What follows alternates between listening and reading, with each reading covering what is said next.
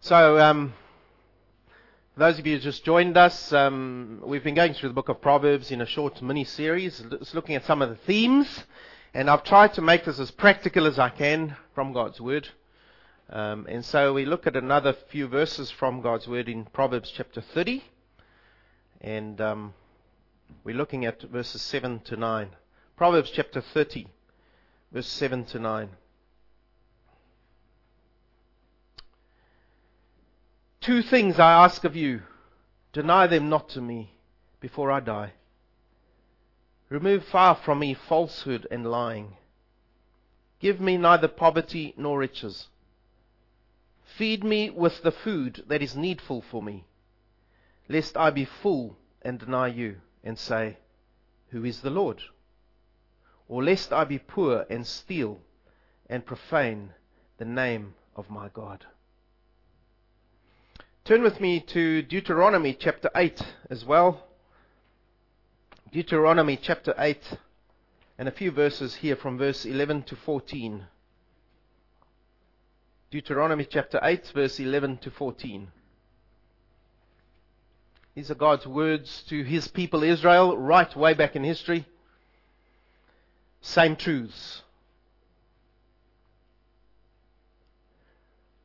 Take care lest you forget the Lord your God by not keeping his commandments and his rules and his statutes, which I command you today.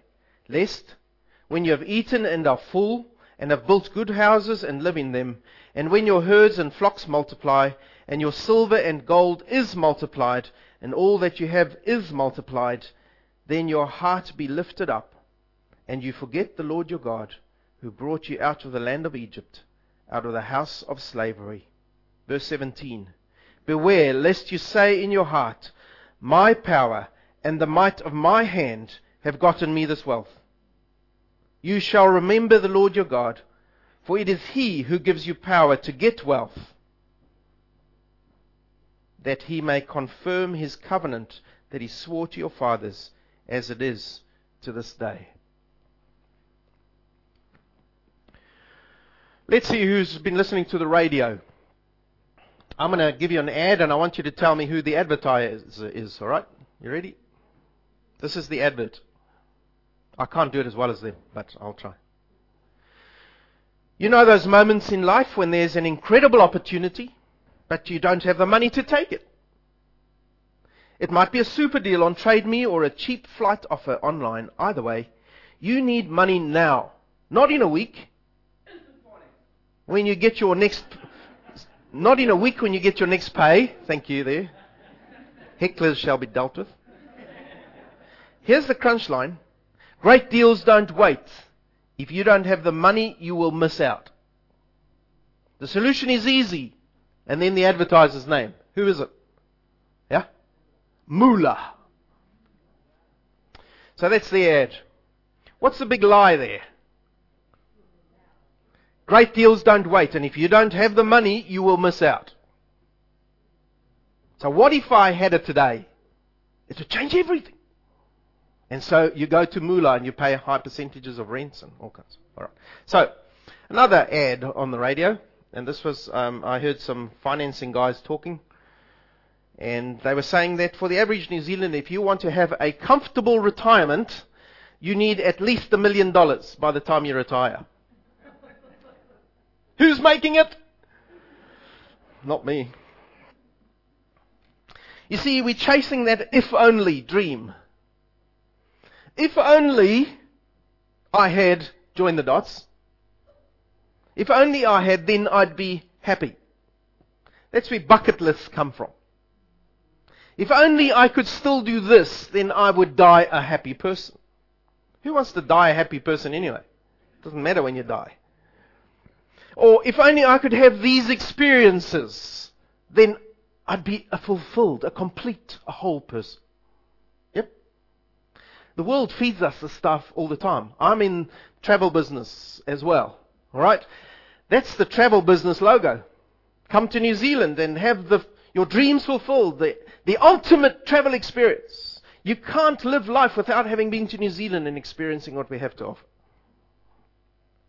It is a beautiful place. But it's chasing that if only dream. That I need something which will bring me fulfillment, to make me complete, to be able to make me die a happy person. The writer in Proverbs says, stuff and rubbish, worldly wisdom. That's what he's saying. So, who wrote this? It was one of the writers in Proverbs. Um, this time it's the words of Agur, A-G-U-R. He was the, the son of Jakeh, and if you want any more, there's no more. That's him. Agur, son of Jakeh. His prayer has been called the wise prayer of a weak man, and you'll see why. You see, because he also had a bucket list. But he had whittled down his bucket list to two things.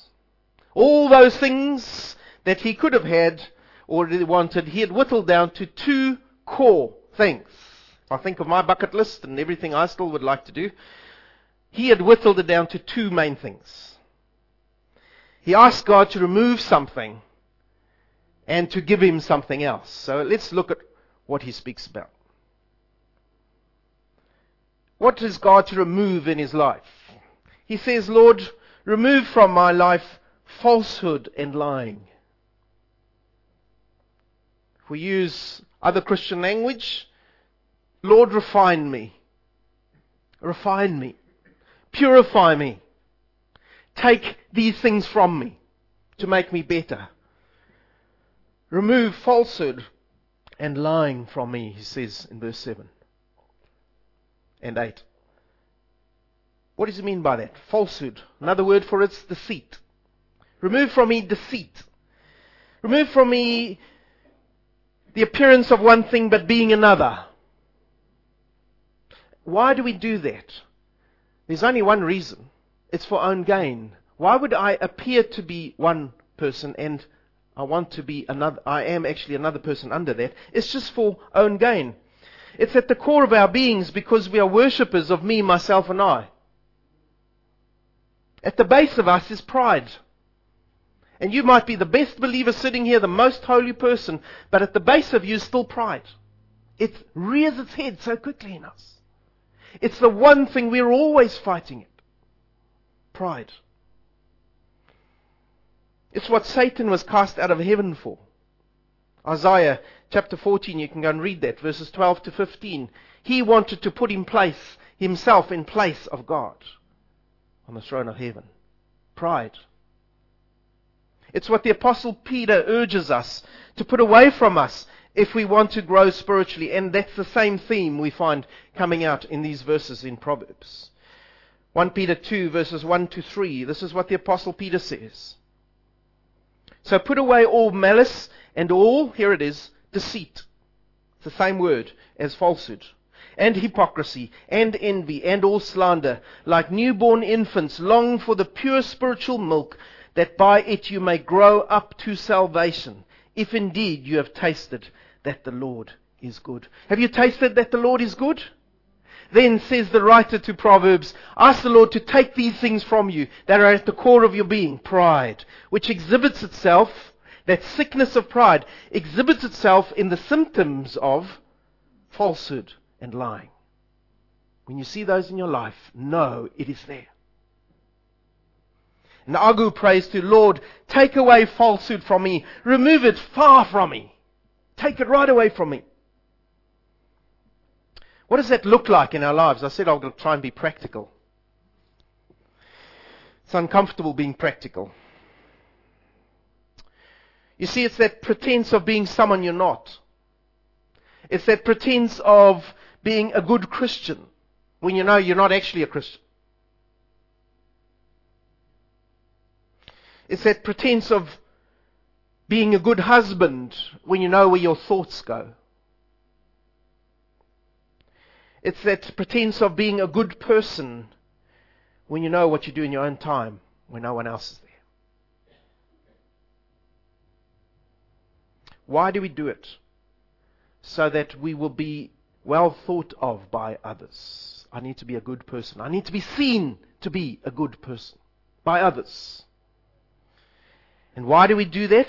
Yes, we want people to recognize us, but what's at the base of that? Pride. My own gain.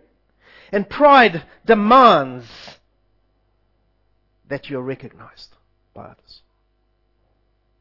And so we give in to falsehood, deceit to achieve those ends.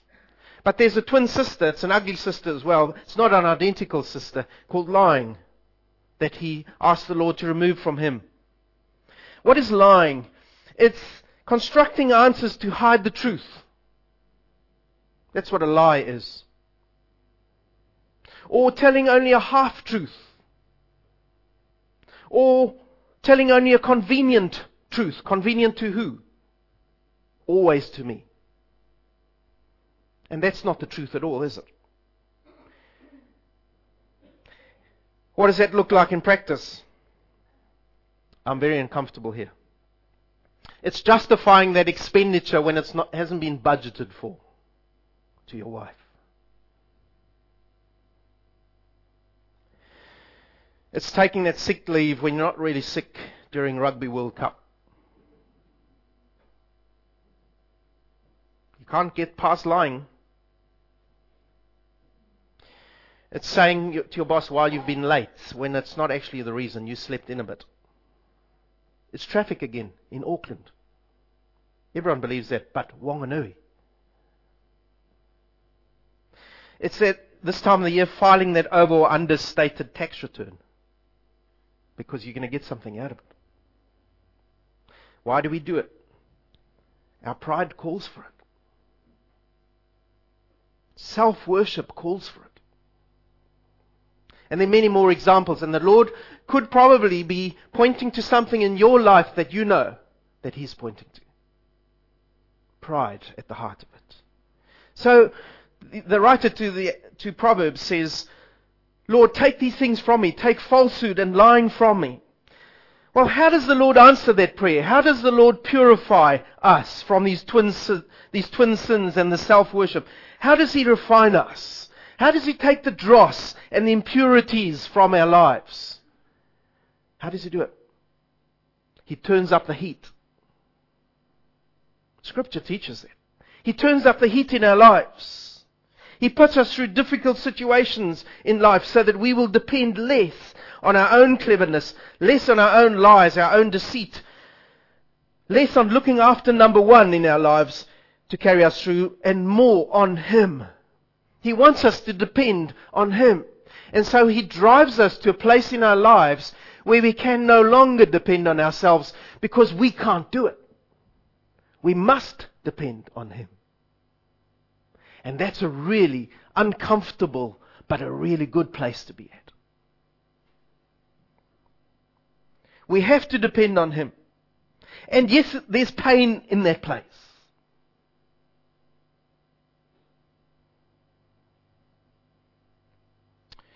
You see, God takes us to that place so that we will look to Him again.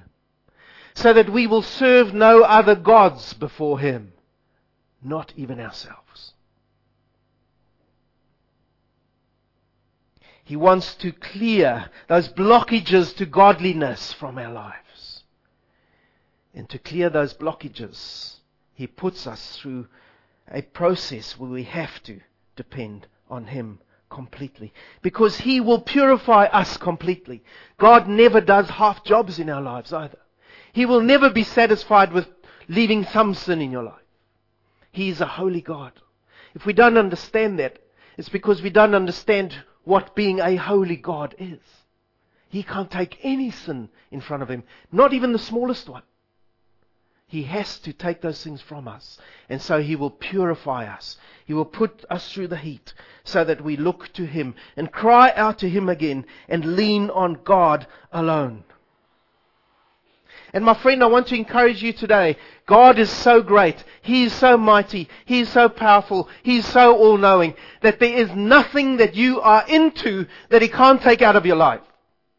There's nothing that's too strong for Him to take away out of your life. There is nothing that you need to hold on to which is a falsehood or a lie because He can't take it from you. He is God Almighty. There is nothing and no one more powerful than Him. Anything can be dealt with in your life. And so bring it to Him. Lean on Him. Ask Him to take it from you. And He will take it far away from you. He will remove it from you as far as the east is from the west. In biblical terms, that is, you'll never see it again. You never have to give in to those things again. Don't believe the lie. It's too big for God. He will purify you. Amen? Good Baptists. So that's the first thing. But I want to dare you this morning. Are you willing to add that prayer to your bucket list? Lord, turn up the heat in my life so that I would be more pure. You dare to pray that prayer? But that is a holy prayer. It's the prayer God wants us to pray. Because we are to be more holy before Him. We want to be like His Son. And the only way to get there is allowing God to work in us, to take those things away from us, and to give us His grace in our life. His love poured out on us. But grace doesn't coexist with sin. Grace must replace sin.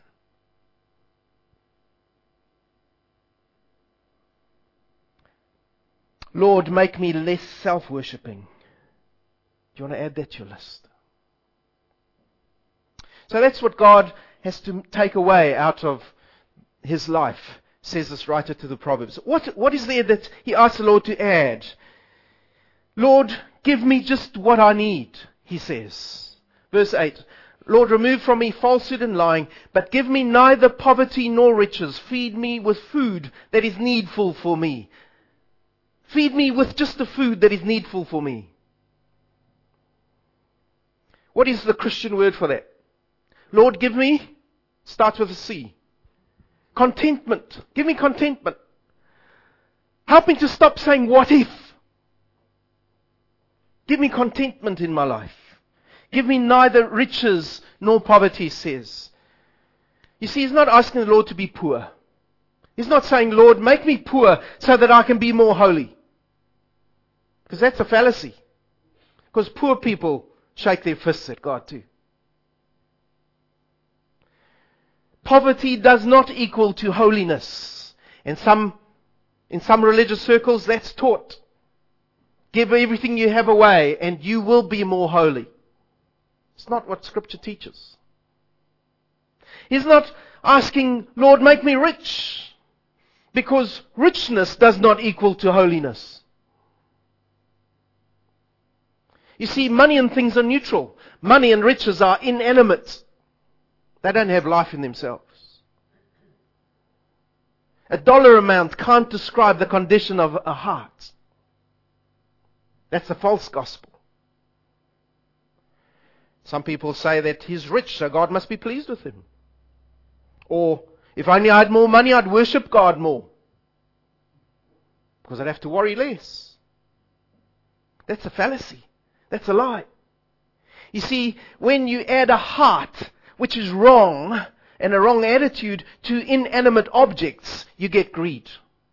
You get covetousness. You get piety. You get false humility. It's because the heart's wrong. And so he says, Lord, don't give me riches or poverty. But, he says, feed me with the food that is needful for me. Now, here's a brave prayer. Man, don't we suffer from obesity in this country? It's one of the biggest scourges that there is on the society. And many people struggle with it for various reasons. But here's a brave prayer. Lord, give me only the food or provision or money I need. Are you willing to pray that prayer?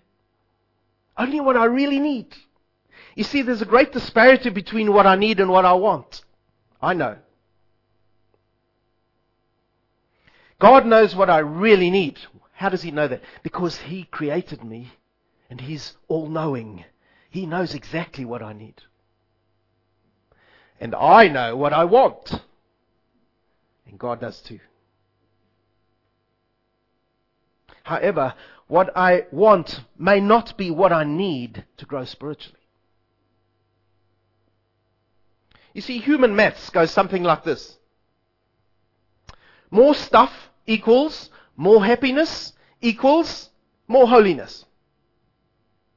That's false maths. That's like algebra I used to do at school. It was wrong.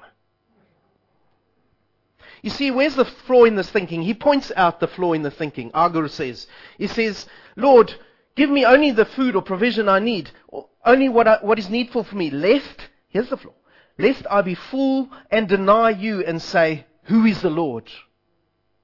That's the reason. And there's a second reason, we'll come to that. Lest I be poor and steal and profane the name of my God. So what's the first of these reasons? Why he only wants enough for what he needs. You see, there's a direct link between the stomach and the eyes. In practical terms. Look what happens after lunch today. When you're fully satisfied, you say, ah, life's good. Come on.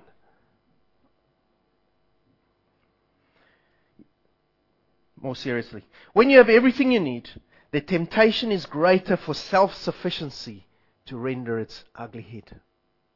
When I've got everything I need, I don't need God in my mind. I'm okay. I can look after myself. Look what I've achieved. Now, the Bible doesn't teach it to be wrong to be rich as long as it's been gained lawfully. Because God provides the riches He gives to us. And hard work has its reward. And again, it's not wrong to be poor, unless it's because of laziness, and Proverbs has plenty to say about laziness. We'll come to one of those. Because God provides even what you do have, He gives. So it's not wrong to be rich or poor. But here's the danger. As soon as I have plenty, I don't need God. Or my heart thinks, who is the Lord? And that's not a question, by the way. That's a statement of rebellion. It's not wanting an answer.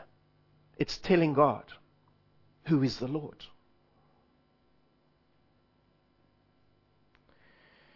You see, it's that statement of rebellion which says, I don't need God. I'm a self-made man. I'm a self-made woman.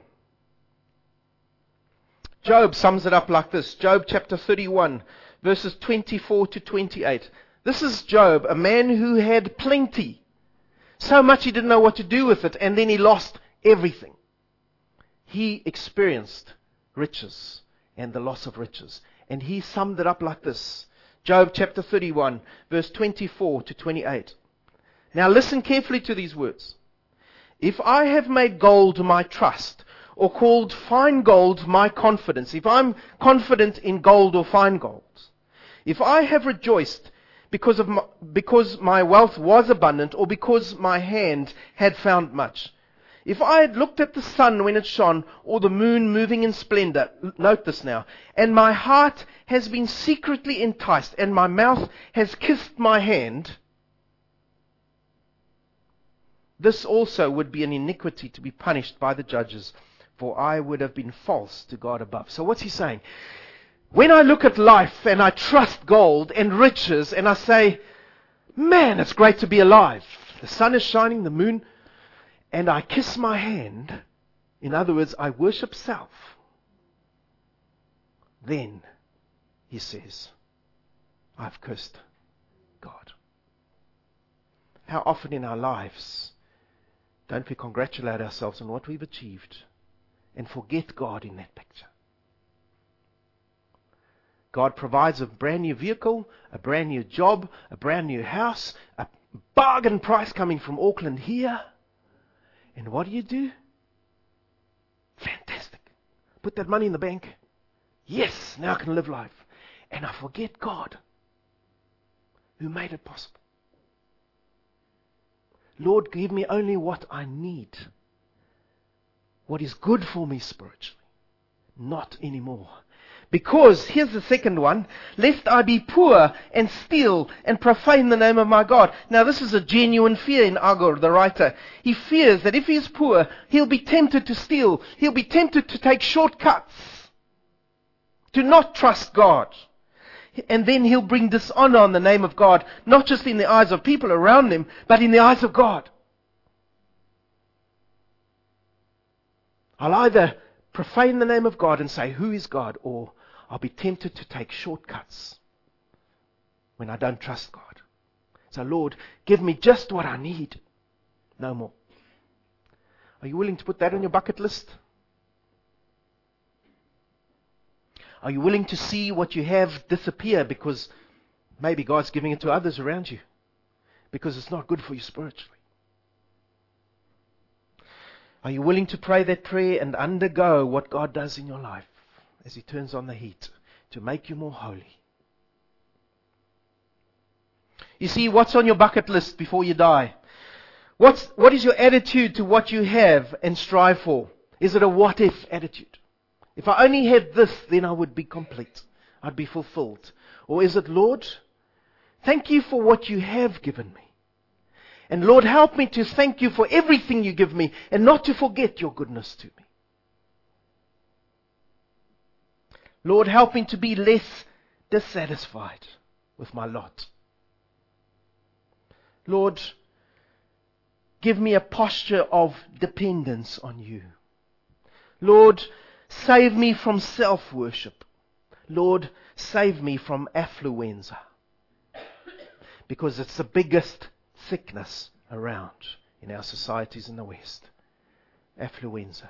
And there's no cure for it except in Jesus Christ.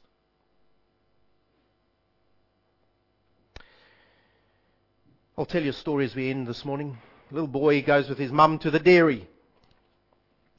And they knew in the neighborhood, and so the little boy walks with his mother into the dairy, and there's this friendly shopkeeper behind the counter. And as they get busy leaving and the mum's paid, the shopkeeper says to the little boy, Hey, what's your name?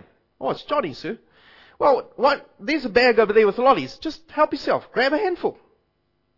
Johnny looks at the bag, uh, gets all shy, and he walks out with his mum. Nothing. So the man says, No, wait, wait. And the man gives him a handful of lollies. The second time they come there, Johnny, again, same thing. Shopkeeper says to him, Hey, Johnny, how's your week been? Oh, it's good, sir.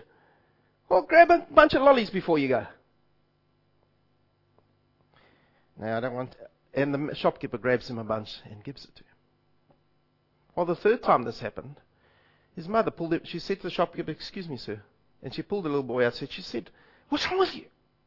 You're always so outgoing. Now, why are you so shy? He says, I'm not shy, Mum. He's got a bigger hand than me. You see, there's a lesson there. There's a lesson there. We think we know what we need. We think we know what we need. But God's got a bigger hand than us. He knows best what we need. And He will give us what He wants to give us and yet we cry for more. Lord, save us from ourselves.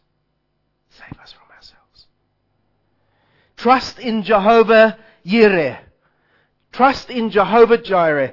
He will provide what you and I need, not more. But let's not have that what if with God. Trust Him. Let's pray.